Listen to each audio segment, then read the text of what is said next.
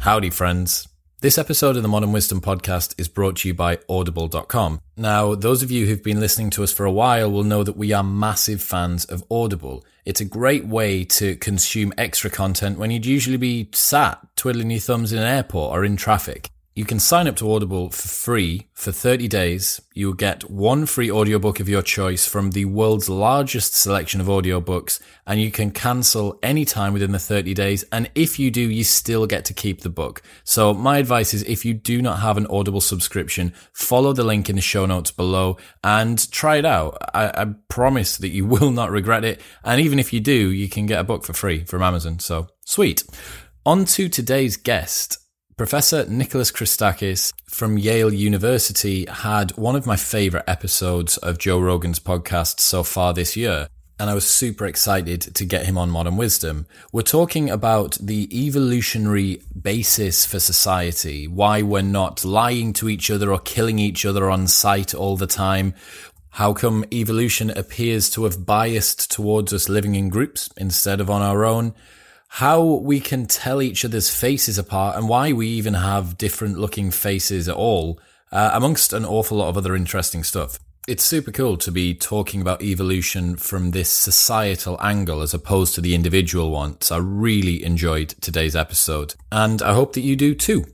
This episode is brought to you by Crafted London. Finding men's jewellery that doesn't suck is very difficult, and Crafted London have nailed it. They're the number one men's jewellery company worldwide. They're sweatproof, waterproof, heatproof, and gym-proof. They've got custom designs in gold and silver, necklaces, chains, pendants, bracelets, rings, and earrings. If you've seen me on any of the big cinema episodes on YouTube wearing a necklace, it will always be from Crafted. I absolutely love it. It works with formal wear, casual wear, whether it's daytime or nighttime. All of their pieces are super high quality. The designs are great, and uh, I love them. That's it's all I wear. Also, they have an unlimited lifetime guarantee. So if your piece breaks for any reason at any point during the entire life of the product, they will give you a new one for free. Get a 15% discount site wide on everything by going to bit.ly slash cdwisdom and using the code MW15 at checkout. That's bit.ly slash letter C, letter D, wisdom, and MW15 at checkout.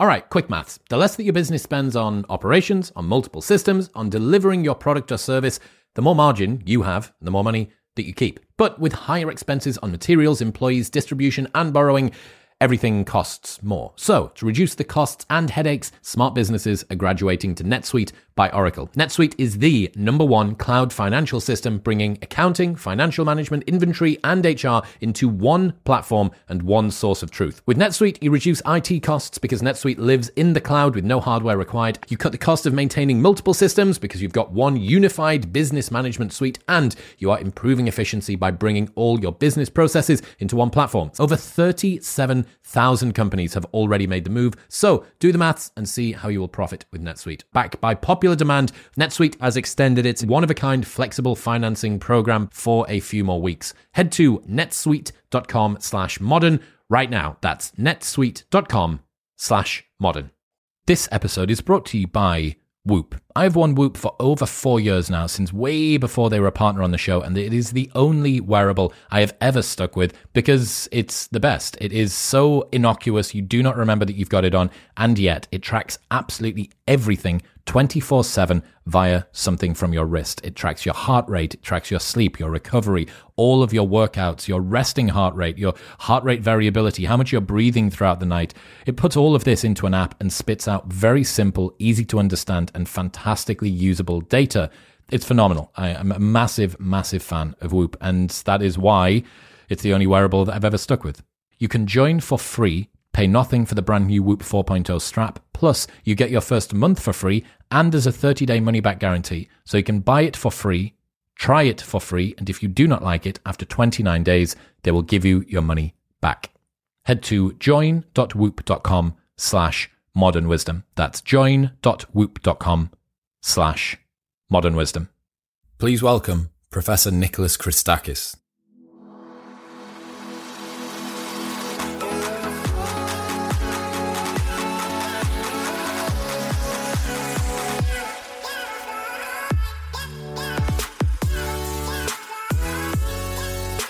Joined by Yale professor, author, and incredibly wise human, Nicholas Christakis. Professor Christakis, welcome to the show. Thank you so much for having me. I'm uh, I'm very excited to sit down with you. I really enjoyed you on Joe Rogan about six weeks ago. Uh, fell in love with the content that you guys put out, and uh, yeah, I've been looking forward to speaking with you ever since. So, what are we going to learn about today? Well, um, I think the topic that I've been thinking about lately is human nature, and the part of human nature that interests me is not so much that part that we express within ourselves. So, for example, you know, you you could be spiritual within yourself, or you could be risk averse within yourself, or you could be uh, uh, you could have wanderlust within yourself. These are qualities that uh, human beings the world over might or might not express, and that have been shaped by our evolution and by natural selection. The parts that I'm interested in are the parts that, of our human nature that we express between ourselves. For example, do we love each other? Do we befriend each other? Do we cooperate with each other? Do we teach each other things? These are things that we also are naturally inclined to do. Um, and those are parts of our nature that we express between ourselves. And the reason I think these are important is that for too long, in my view, scientists and um, sort of people on the street, the citizen citizenry, have been overly concerned with what I would regard to be the dark side of our nature, our propensity to to to violence and uh, tribalism and and lying and uh, you know um, selfishness. But the bright side, I think, has been denied the attention it deserves because equally we are prone to all those things I mentioned, to love and kindness and friendship and so forth. And in fact, I would argue that those forces were necessarily more powerful than the uh, than the evil forces. If so they, if they weren't, we wouldn't have made it very far. Yeah, well, that well, yes, but more to the point, we wouldn't be living socially. If every time I came near you, you killed me, or uh, or or or gave me false, useless information, yeah. or took advantage of me in some way, I would be better off living as a solitary animal. So, so the, so it must be the case that the benefits of a connected life outweigh the costs. Otherwise, we wouldn't be we wouldn't be living socially. Um, and so that's what I've been interested or thinking about lately. How and why? How and why did did our evolution not just shape the structure and function of our bodies?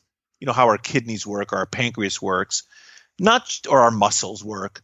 Not just shape the structure and function of our minds.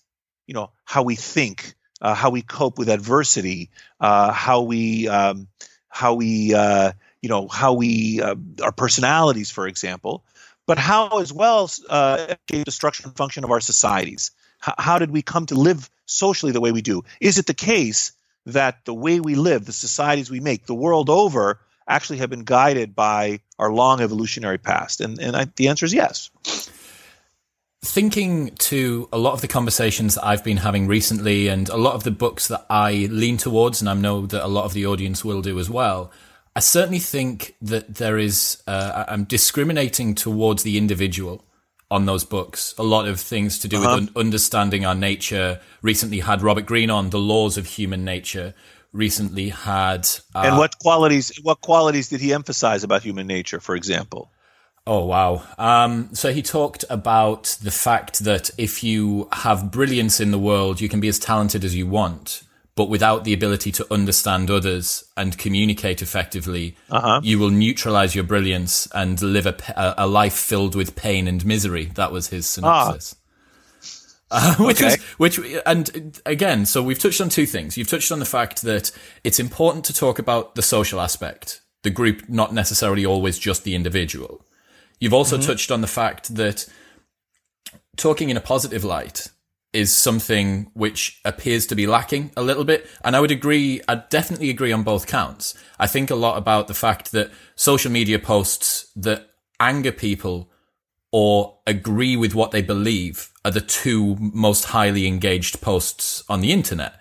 Presumably, that's going to lead to authors and it will trickle either up or down, however you want to call it to academics to also think, well, if I want to write a book or have a paper or a study which is going to be uh, highly recognized and, and interesting at the moment, it would appear that trying to maybe focus towards the darker side of human nature, the things that are bad, the things that maybe anger people, etc. Maybe that's uh, a bias. I'm not sure whether you think that's the case. Well, I mean, okay, so I mean, we have a number of biases. I mean, th- this attention to bad news is something which many people are thinking about. Like, why, if that's part of what you're talking about, is why do we why do we focus on the nasty things that are around us so much? Part of the reason is that it is more advantageous to you to pay rapid attention to bad things, people theorize, than to pay rapid attention to good things. So, for example, in our ancestral environment, it would have been more beneficial to you to pay attention to the location of a fire or a flood or predators, for example, than to, which is all bad news, than to pay attention to the location of food, for example, which would be good news. Because one of them is going to kill you fast. And uh, the other one, you know, might take a while, the absence of good news, let's say. So, so this is one of the reasons that it is thought that we humans are wired to preferentially attend to bad news. And, you know, why, why media constantly you know f- feature stories of you know misery and destruction. And people click on it and read it. So um anyway so that's part of i think what what is going on. But there was another part to your question. I, I lost track of the other part. So part of it is the anger and the leaning towards negativity, and the other part is the focus on the individual rather than the group. I think yes. the meritocracy that we're in at the moment with the Gary V hustle and grind uh, culture that we have going says that your successes and failures are yours to hold on your own. And I think that that leads people to look inward towards how can I make myself better? Yes. Um, and not necessarily maybe think about the group. Yes, uh, I take your point. I mean, a lot of these qualities, we have to distinguish between those aspects of the point you just made that relate to, that are culturally specific, you know, that have to do with the society you were raised in, or that are individually specific, the kind of person you are, from those qualities that have been shaped by the long arc of our, our uh, natural selection. And, um, and so uh, I, I guess what I would say is, is that while it is the case that there's a lot in our nature that makes us pay attention to our individuality and how we act. In fact, I'm going to come back to this point in a moment. Uh, much more interesting to me and much more relevant to our survival is our capacity to work together. But let me let me say two things about this. First of all, this notion that we're individuals, which you take for which many people take for granted, actually is kind of an interesting aspect of our species. So it is, if you think about it, every every you know we we humans are capable of being individuals and not only are we conscious about it but we we signal our unique identity and we humans do that with our faces so our faces every human face is is different. While in principle every pancreas should work the same every face should not look the same. Every face should look different.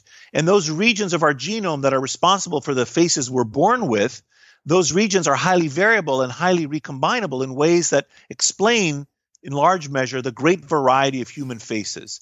But not only do we signal our individual identity, not only do each of us have the capacity to say, This is me, not you, or not someone else, but each of us is capable of detecting other people's individuality.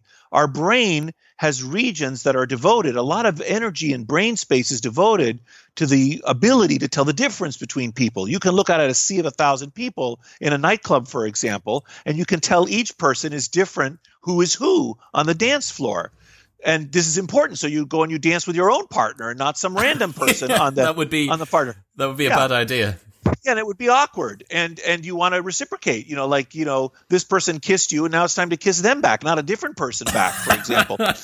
So but, but to do that but to do that you need to be able to tell who is who. And so this all of this machinery the face that signals identity the brain power that detects identity all of this is an evolutionary luxury. Other animals don't do this. We do this. And one of the deep paradoxes about living socially as a mammal is that first we must be individuals. This the, there's a lot of uh, capacity that uh, that that we have that makes us capable of sig- being individuals and signaling our identity, which actually allows it to, uh, lies at the foundation of our ability to live socially. So, so for example, this relates to our ability to be friends. How how can you have friends with other people unless you can track who is who? In order to have a sustained relationship with Tom and not Dick or Harry, you have to be able to reliably tell this is Tom, not Dick or Harry, and this is Tom yesterday. Now this is still Tom. So, so this this this capacity to be individuals is very deeply connected to our capacity uh, to live socially. So um, now I forgot how I went off on this tangent. You asked I, me about. Uh, I wanted I wanted to ask there. So you've touched on the fact that other animals don't do this. All right. What do you mean don't do this, and how so? Well, have you ever ever looked at a sea of penguins and or cows? I mean, I guess farmers can sometimes tell their cows apart, but you know, a cow is a cow. I mean, there's a herd of cattle, and Is we don't have any sense. Is is that our interpretation of the cow, or is presumably the cows must be able to tell each other apart? Not as unique individuals. They can tell their offspring. So, for example, cows can tell this is my calf. I should mil- feed milk to this calf, not anyone else.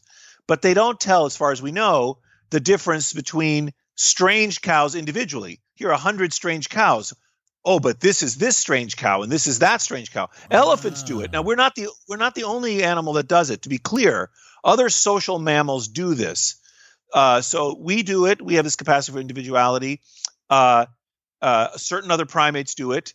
Uh, elephants do it. Both African and Asian elephants. Certain cetaceans do it. There's very interesting evidence from dolphins that dolphins have names, uh, and that they um, and that they when they whistle to each other, they have a, a particular uh, whistling sound they make, which identifies themselves like a call sign. Like you might say, you know, Delta two one four, this is Tower, come in, and and and that means you know that's identified. That's how the dolphins repeatedly say, "I am speaking now. This is me," Yeah. and the other dolphins know, "Oh, you know, that's you know." That's Chris speaking, not Nicholas. They can tell the difference. Yeah. So, so, um, and now some birds can do it too. Incidentally, there's some evidence that uh, certain uh, very social birds, Can ravens do it? Ravens are badasses. yeah, ravens are very bad. I don't know about ravens and individuality. I'm sure it's known. I just don't know the answer. Ravens are crazy clever, man. Yes, I- I very, love very, very finding out about ravens and uh, uh, cephalopods. They're my two little Yes. obsessions at Yes. the moment.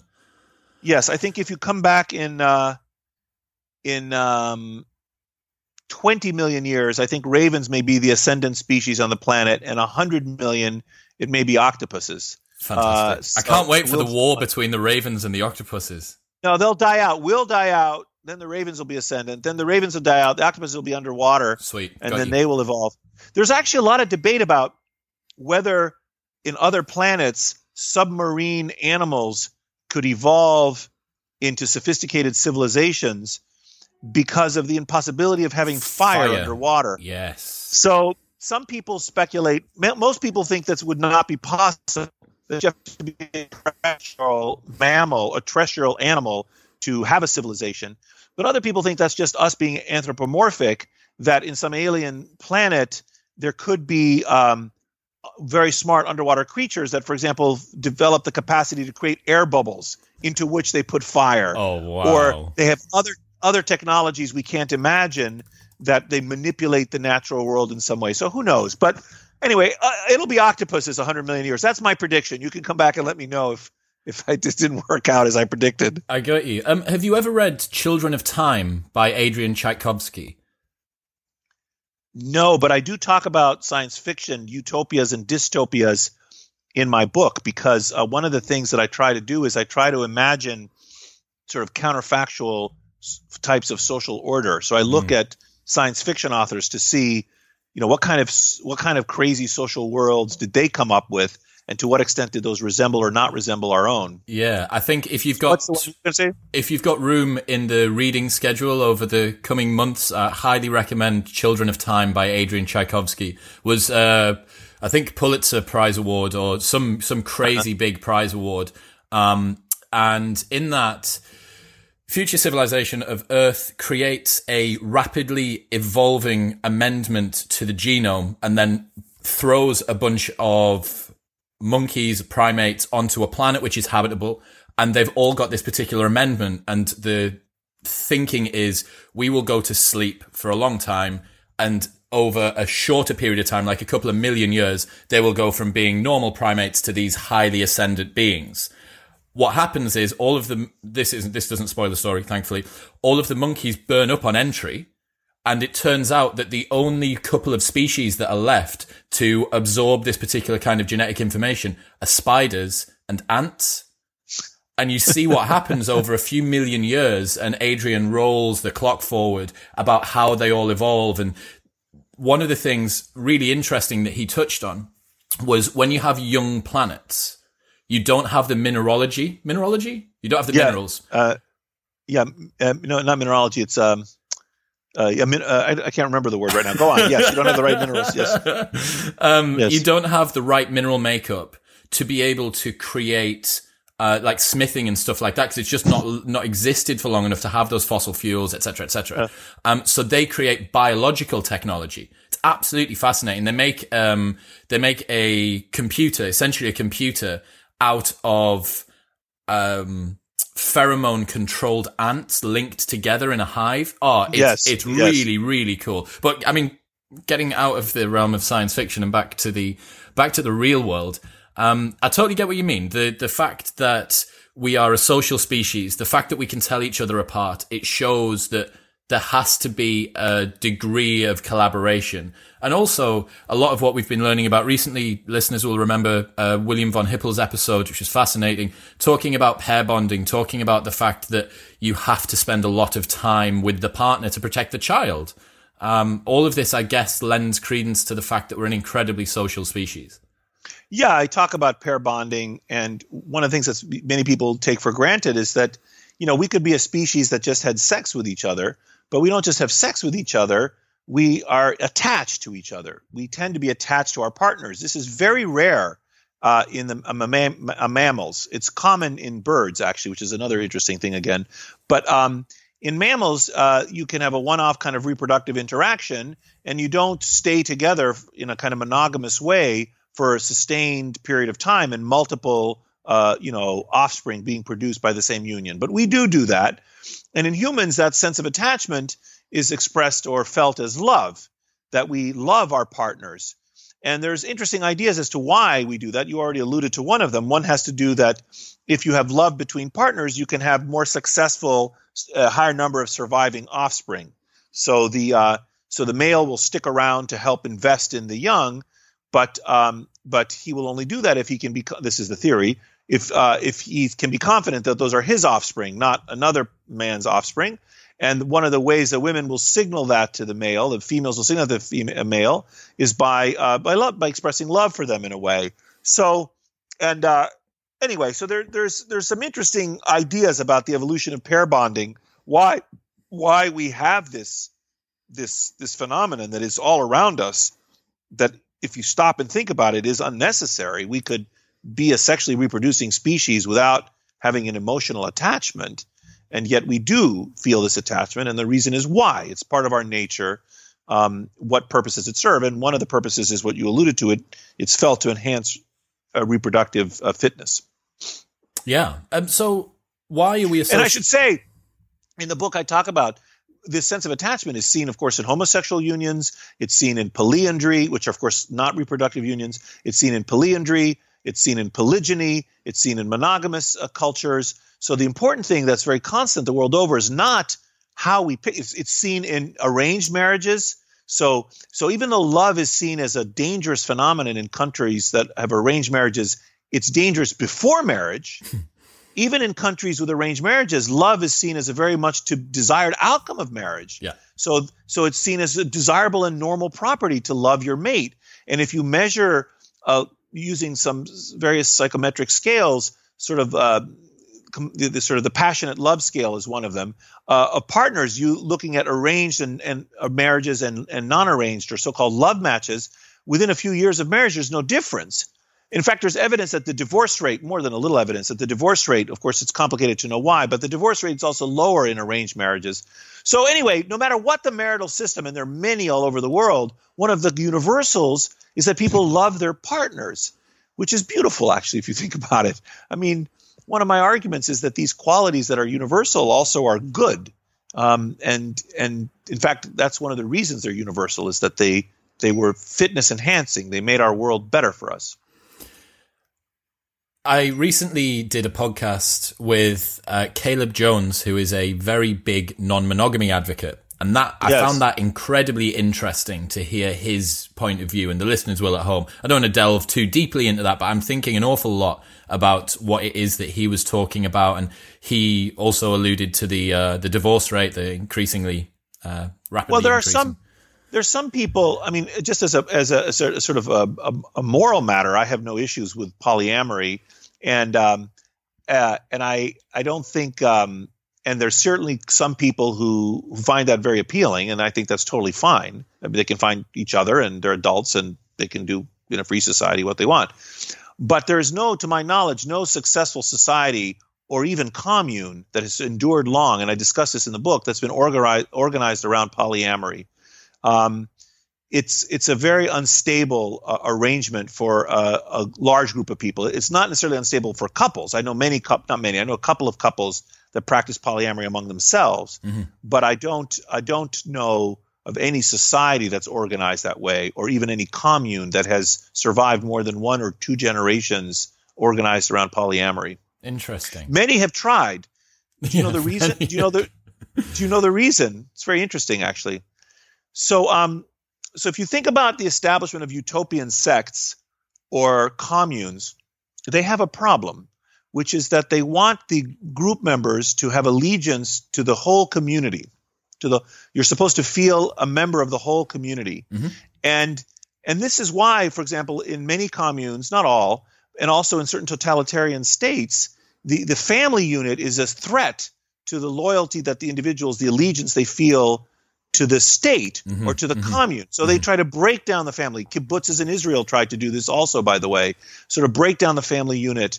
Also, they try to break down friendships. For example, in East Germany, everyone was you, you couldn't have friends. You were because you they could be you know Stasi agents. Everyone was ratting on everyone else. So this type of so this type of breaking down intimate connections or friendly connections between people is is often seen as an as as necessary in order to foster allegiance to the total group, the totality. Very Orwellian. Yes, yes. But here's it is. But here's the thing about uh, sexuality and uh, love of partners. So some communes address the problem that humans naturally love their partners and wish to be in love and wish to be loved. This is a very natural thing that most people feel and all societies manifest.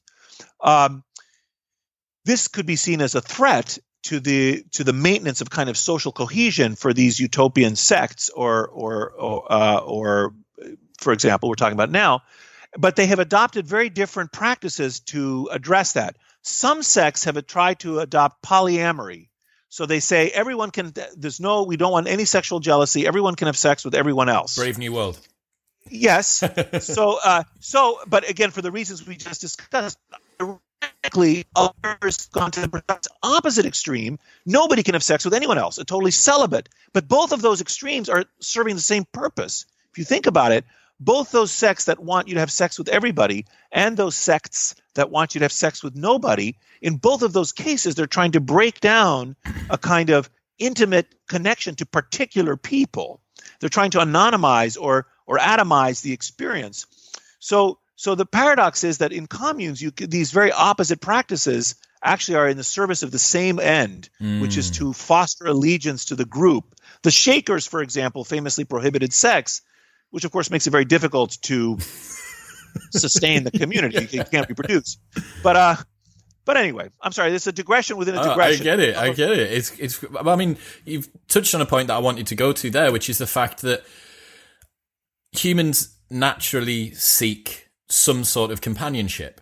And by removing the ability to to go deep with either some people or anyone, like either yes. everyone everyone or anyone, you force people to look for this connection elsewhere and that's where the state comes in. So is the reason that humans are a Yeah, but the state the state can't take the place. You see, one of the things that's also true is that in our ancestral environment, being alone was deadly.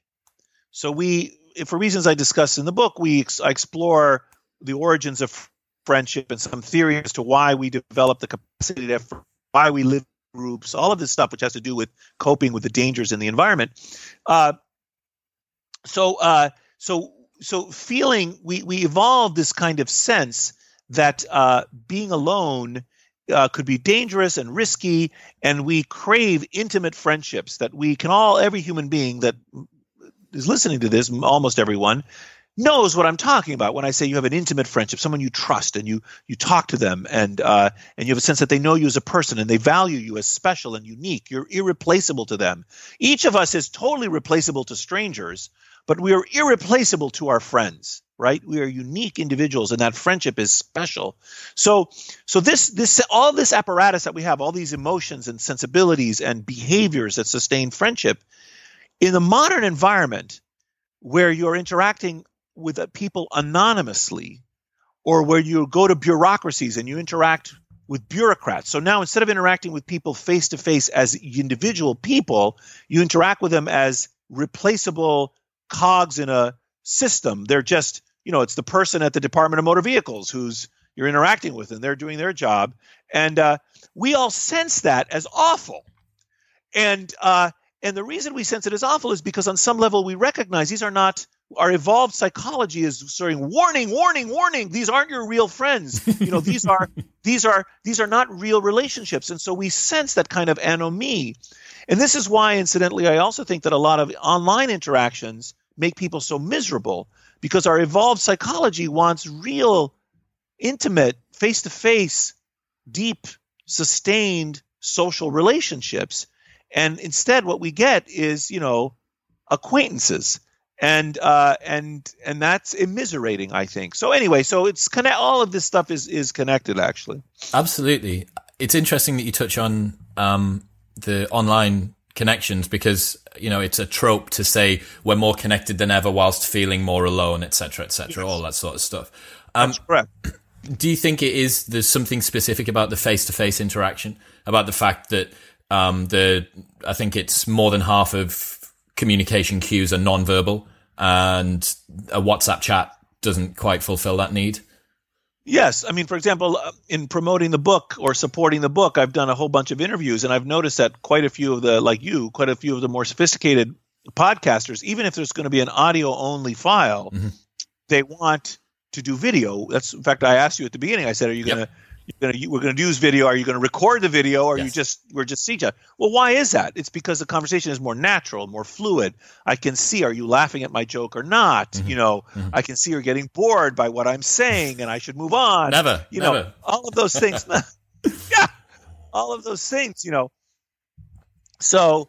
Um, you know, those are fundamental parts of how we communicate. Got you. So, going back to the real beginning, the evolutionary um, uh, I guess, prerogative for why we are a social species? Is it simply that a human on its own is a human that's dead, and our main uh, advantage as evolving humans was that we could coordinate well as a group? Does that appear there to be? Many, there are many, there are many things that have made us one of the most ascendant species on the earth. Humans, I think, have the broadest, or one of the broad. The, humans have the broadest. I think ants also have an equally broad, but it's side set that aside for a moment. Yep. One of the broadest geographic ranges of any animal species. So everyone knows that some animals live in some places, but not in other places. Yeah. But there's no place humans don't live. We live mm-hmm. all over the world, mm-hmm. mm-hmm. from the Arctic to the equator, in deserts, in in snow-covered plains. We live everywhere, and the reason we do that is not because of our our bodies. We haven't adapted physically, although we have also in some cases done adapted physically. Yep. It's because of our culture. It's because of what we can teach each other. It's because of our ability to accumulate knowledge. So slowly over generations, people invent kayaks or they invent parkas, or slowly over generations, people invent technologies to uh, to find water in the desert. And uh, and because of those innovations, we are able to uh, to transmit that knowledge from person to person. And so, in order to survive, we have to be part of a community that has this type of knowledge. A teenager, we, we do a lot of work with the Hadza. Well, actually, we don't anymore, but we used to, which is a, one of the last uh, forager groups on the planet. They live around Lake Eyasi in Tanzania. There are only about a thousand of them left. These people hunt and gather for their food, just like every human did until about 10,000 years ago. Just to interject there, what um, period of history do they align with? The Hadza are still alive. No, no. What, what, what would they be representative of in our past? Uh, uh, the way we lived until about before the agricultural revolution, till about ten thousand years ago. Wow. So the Hadza, the Hadza hunt and gather for their food. They have no material possessions to speak of. They sleep out under the stars. Uh, and um, and they live in this environment in, in, in Tanzania around Lake Eyasi. And um, and if if I dropped you there or me there, we would we would be killed in an environment. We would die in an environment that a Hadza, you know, seven year old could survive. Flourishes in, in yeah. Yes. Eh, yes. And it's not because of the differences in our bodies, it's because we have none of the knowledge. And so the knowledge is, of course, transmitted socially. It lives, the knowledge lives in the interstices between people. That's where the knowledge lives and survives across time. Then it comes into my brain, and then it goes into your brain, and so forth. So it spreads across these connections, this knowledge, and is produced by groups of people, this, this knowledge. And so this is what it makes it possible for us to survive uh, this, this, this living socially.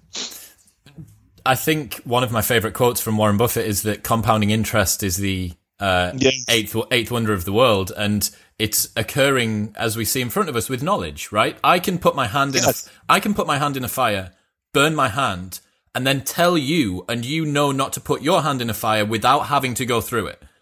That fact alone, Correct. accumulating over however many generations, yes, leads to me and you talking over Skype. Correct. and in fact, in fact, you could take you could take you could take the average British, uh, you know, uh, high school student that uh, studied calculus, let's say, in uh, when they were 17, and if you move them back 500 years, they'd be the smartest mathematician on the planet. Mm-hmm.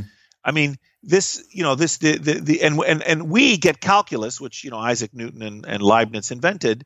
Actually, just as an aside, we learn calculus. We are taught calculus at the speed at which Newton invented it. It's it's astonishing. Isaac Newton takes a year to invent calculus. I mean, it's just the man is just unbelievable. Force of nature. Ah, anyway. So and now, but the point is, you're born today, and you inherit all this stuff that everyone before you, all the domesticated animals, other people domesticated these animals thousands of years ago. yeah. uh, all the domesticated plants, all the roads which were built in England, starting with the Romans, yep. calculus, which was invented by Newton 500 years ago, it's yours for free. all of this stuff, how to smelt iron, you know, all the knowledge about iron and fishing, how to fish hooks. I talk about fish hooks in the book, like the invention of fish hooks, the wheel, you go fire, you go on and on and on. All of this stuff, which was just given to you when you were born, was accumulated by other humans across time.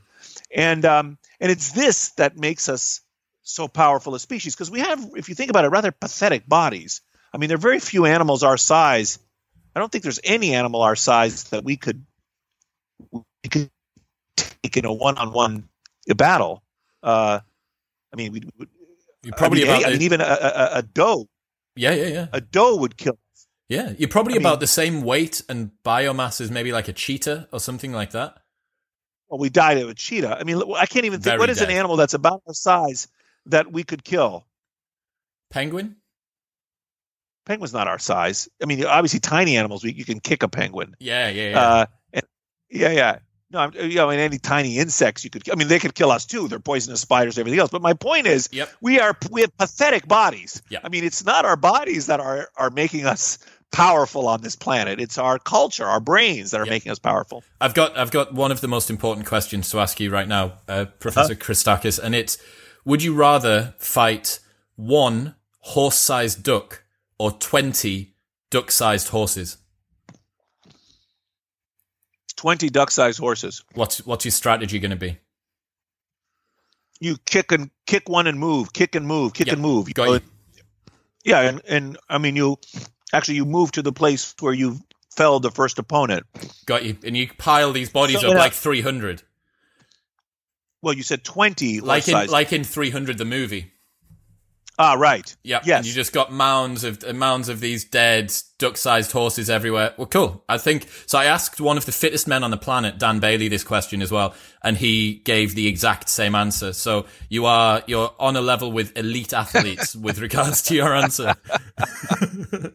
well, I I spent years I spent years training in the martial arts, but that's another story. Practicing duck-sized horse kicking. Uh, no, practicing to get your black belt. They put you in a ring with four guys, and uh, and um, you have to learn how to fight against multiple opponents, and uh, you know it's not easy. It's for various reasons. Anyway, there are basic techniques you can use. So if I if I if this situation occurs, I'm going to call on you. So um, no, no, I'm way way.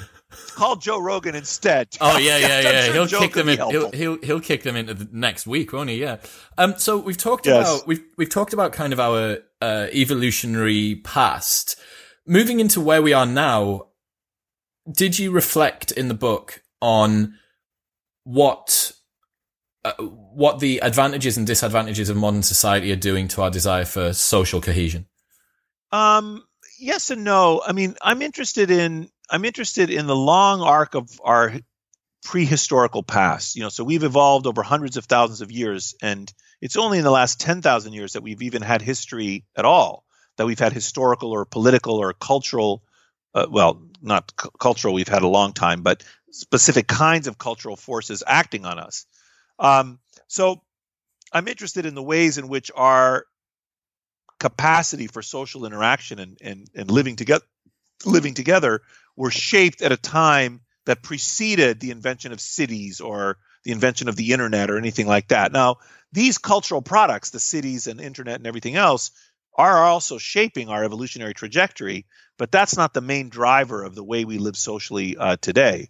For example, my uh, Greek grandmother was born in a in a in a little village in uh, in southern Greece, and um, if she's not alive anymore, she was born over 100 years ago. But if you you could if you had asked her when she was alive, what um, you know when she was a 10 year old girl, how many friends did she have? And she would have said, I have one or two best friends, and there are four or five of us girls. We hang out together in this little village in southern Greece, you know, 100 years ago. And if you could ask my daughter, Lena, who's now 21, but back, let's say when she was 10, you know, 10 years ago, you ask her the same question, and she has an iPhone in her pocket, she would give you the same answer.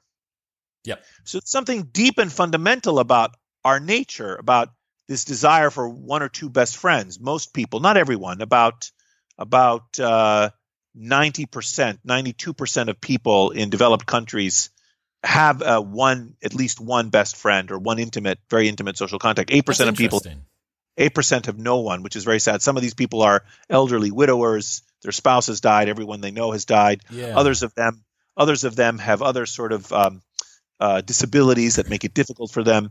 But anyway, so most people have the sense of they have one or two best friends, and there are four or five of uh, you know your intimate friends that you hang out with, and Got then there are broader circles. The point is the technology didn't change that, right? I mean, Chris, this is a cultural constant. In fact, we've done this. We've looked around the world in my laboratory. We've mapped networks in in uh, in Uganda and in, and in Tanzania and in, and in India and in Honduras and in the United States and wherever you go, you find the same thing. People organize themselves in the same way. So it's not to do with the technology. Does that specifically maximize fitness, do you think, or did it over the years? Like the likelihood of survival? Yes.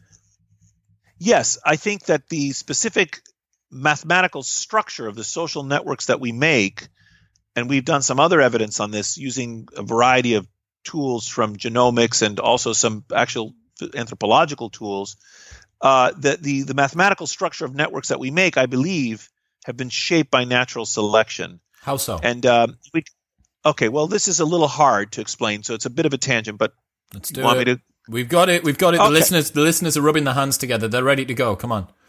Okay, so here we go. So um, there's a very fundamental property about human social networks, which is that we have this thing called degree assortativity. Degree is the number of connections that each person has. So it's it's how many friends you have. You have you have a degree five, you've got five friends. I have degree 10, I've got 10 friends. Someone else has degree two, they've got two friends. And degree assortativity means people with similar numbers of friends are preferentially connected. So popular people befriend popular people, and unpopular people befriend unpopular people. Okay? Mm-hmm. This property of degree assortativity is the opposite of a property known as degree disassortativity, which is the way the airport network is organized. So, unlike human social networks, which have degree assortativity, popular people are connected to popular people, and unpopular people are connected to unpopular people.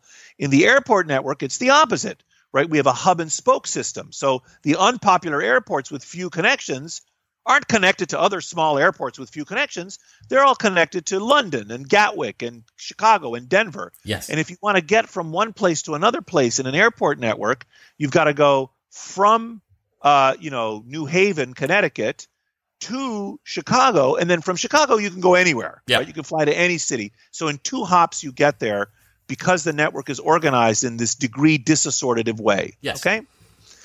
Now, if you think about it, in which of those two kinds of networks, if an if an epidemic, if you infected a random person in in these two networks, a degree assortative and a degree disassortative network, in which of those two kinds of networks would you get a bigger epidemic? Ah, yes. Of you should have the you should have the intuition that you'll get a bigger epidemic in the degree disassortative network because in the degree disassortative network the first person that gets infected the next step they are uh, they are connected to the most popular person and then that person spreads it to everybody so so in a degree disassortative network epidemics will spread very rapidly whereas in a degree assortative network like humans make epidemics can be contained within one part of the network. So one unpopular person gets an infection and they infect their unpopular friends and they are all infected over there. Yeah. The rest of us are okay Yeah. because they're not connected to the popular person, let's say. The story is more complicated than this, but this is the gist. So what's very interesting to me is that of all the kinds of ways that we could form social networks, we form them to have this property of resistance to epidemics because we form a degree assortative networks. And amazingly, elephants do the same thing. This is discussed in the book. Yep. And so do whales, so do orcas.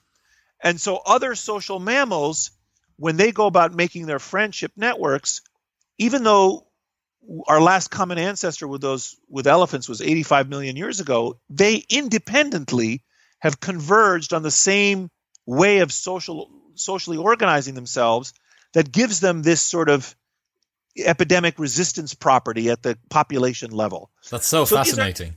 So yeah, so these are some ideas about you know uh, in response to what you asked. That's really fascinating. And it makes complete sense. Um, Yeah. I, I, I totally understand.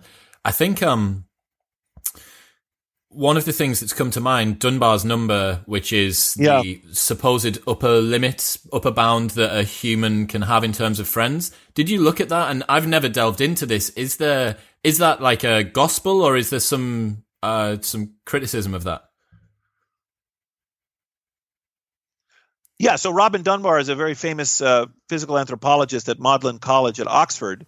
He um, he uh, is well known for this finding, which is is a correct finding, uh, which is that uh, human beings. It's not the upper limit. It's that on average, our capacity to uh, track social relationships that is at about 150. And he made this prediction based on a comparative analysis of different primate species and the size of their groups.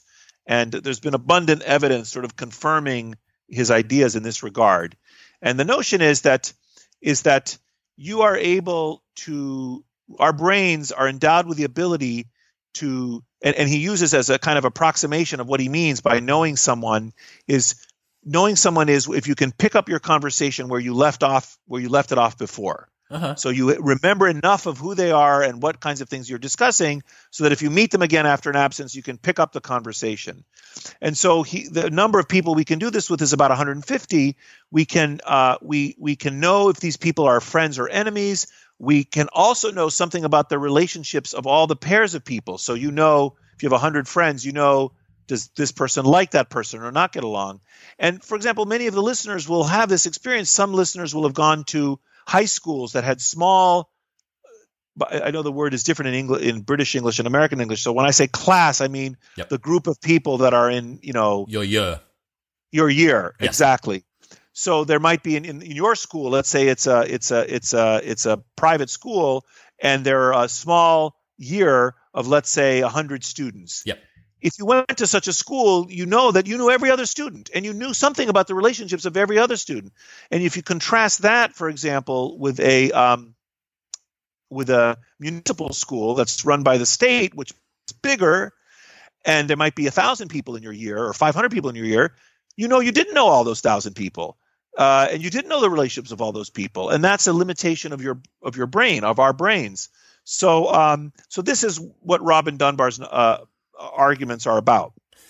Do you think that that was maximizing evolutionary fitness as well? I do remember when I spoke to. No, I think in our ancestral environment, we didn't need to brains that could track larger numbers of people because there weren't bigger groups. Aha, uh-huh, I see. Apparently, I was again. Uh, William von Hippel is the closest um, uh, podcast that I've done to what we're discussing at the moment. I think he alluded to the fact, or at least posited that groups over, he said around about fifty, he thought would tend to disband. He thought that groups, at least when we're talking uh, Australopithecus, that kind of uh-huh. era that those groups would disband into groups of 50 because the larger groups end up being, I think it was, I, I, I can't remember the reason why, but he, I think he thought that was the case. Uh, yes, and, and he may be right. I don't know the answer to that question. There's a there's a lot of um, suggestive evidence about the group sizes of ancestral hominids. Um, we can certainly study living primates and do comparisons, and that's what, what Robin Dunbar did for his um, analysis. Mm-hmm. I got you. So moving forward, as we as we go on, obviously you have looked at the past. Do you have any predictions about the future? Do you have any sort of suggestions for the future? For well, I mean, one kind of speculative set of ideas that interests me right now is um, what I call hybrid systems of humans and machines. So increasingly, you know, the, the relationship between human beings and technology is an ancient topic. You know, Homer talks about this in the Iliad. You know, what's the role of bronze spears in warfare? You know, we invent a new a new uh, technology and it has uh, you know certain um, implications, for example, uh, or or you know Odysseus uses the Trojan horse to get into the city. You know, that's a technology. Um, and and uh, you know you had the Luddites, you know, breaking the the looms, you know, in England, and so there's lots of you know our relationship technology is complicated and long standing, but what's different now is that we are beginning to endow these machines with uh, a kind of volition of their own. I mean, they're, they're not obviously human; they don't really have their own desires, but they're able to act independently and they're living amongst us. So we have digital assistants like Alexa, for example, or we have autonomous vehicles on the car, on the road. So you're driving down the road and they're mostly human drivers, but there are also some autonomous vehicles that are driving down the road doing their thing.